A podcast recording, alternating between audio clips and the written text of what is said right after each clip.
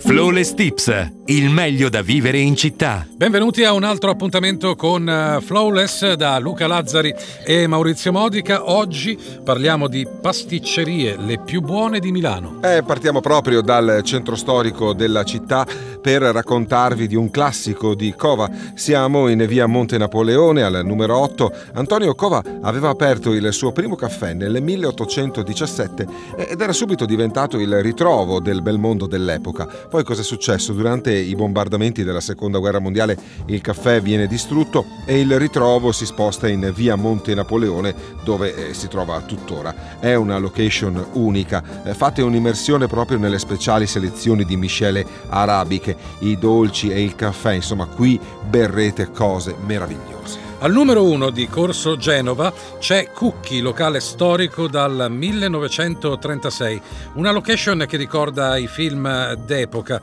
dove poter rivivere la dolce vita. Troverete i veri tesori della pasticceria milanese, oltre al panettone, neanche a dirlo, disponibile tutto l'anno, troverete la bignolata, la cecca e meneghin, amor polenta e il panmeino meravigliosi come marchesi. Qui siamo in Galleria Vittorio Emanuele II, quindi siamo in Duomo. È un'istituzione dal 1824. Stiamo parlando eh, di attività che raccontano la storia di Milano. Attualmente è proprietà del gruppo Prada. Qui troverete eh, la vera colazione senza tempo, eh, da provare almeno una volta nella vita per scoprire il vecchio spirito del capoluogo meneghino e, e le ricette e i segreti di famiglia. In zona San Babila, Sant'Ambrosa, in corso Matteotti 7, un gioiello di pasticceria incastonata in un palazzo pittoresco del centro milanese.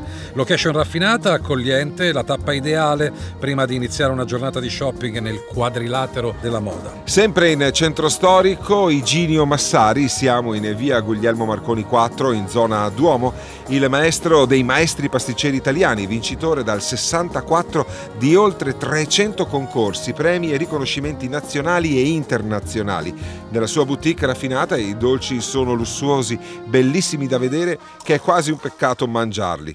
Quasi. Prima di lasciare il centro storico, parliamo della pasticceria Sissi in piazza Risorgimento 6, piccola intima con pochi tavoli in legno. Il colore rosa è predominante, sarete catapultati nell'epoca bohemienne. Qui troverete bontà artigianali dalla regina di piazza Risorgimento, famosissima per i suoi croissant. E poi un giro lo possiamo fare anche a Porta Venezia e siamo da Maroten. Maroten è in via Archimede 59, è un pezzo di Parigi materializzato in un angolo di Milano, una pasticceria caffetteria che è un tripudio di burro, zucchero, colori e sapori fantastici. L'atmosfera raccolta è vintage. Eh, le teche e le vetrine in cui ci si imbatte all'interno sono scrigni di tesori dolci che variano da croissant vuoti o ripieni di creme ai pasticcini e poi anche anche le torte da forno oppure quelle fredde. In zona monumentale, in via Sarpia al 62, c'è la pasticceria Martesana tra le pasticcerie italiane più apprezzate in Italia e all'estero grazie ai prodotti freschi e di grande qualità, con attenzione quasi maniacale per l'estetica. Beh, anche l'occhio vuole la sua parte, no?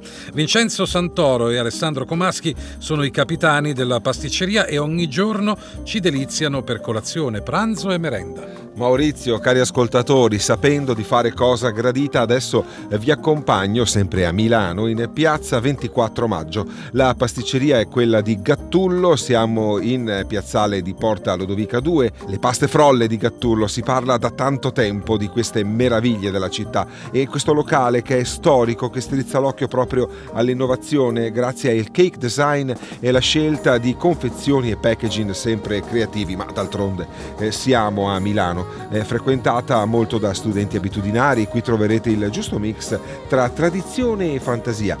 Sapete una cosa? Vi sentirete a casa. In zona Repubblica, in via Felice Casati 27, c'è Pavé. I profumi del laboratorio vi toccheranno prima di entrare. L'atmosfera è frizzantina, un po' retro, a due passi da Piazza della Repubblica. Qui si utilizza il lievito madre antico per sfornare brioche, dolci o salate davvero buonissime. Uno dei migliori cappuccini di Milano da provare. Maurizio, per una volta la dieta passa in secondo piano. Possiamo rinunciarci brillantemente. Esattamente. E ingrassarci con i dolci. Che buoni. Al prossimo appuntamento con Flawless. Flawless Tips, il meglio da vivere in città.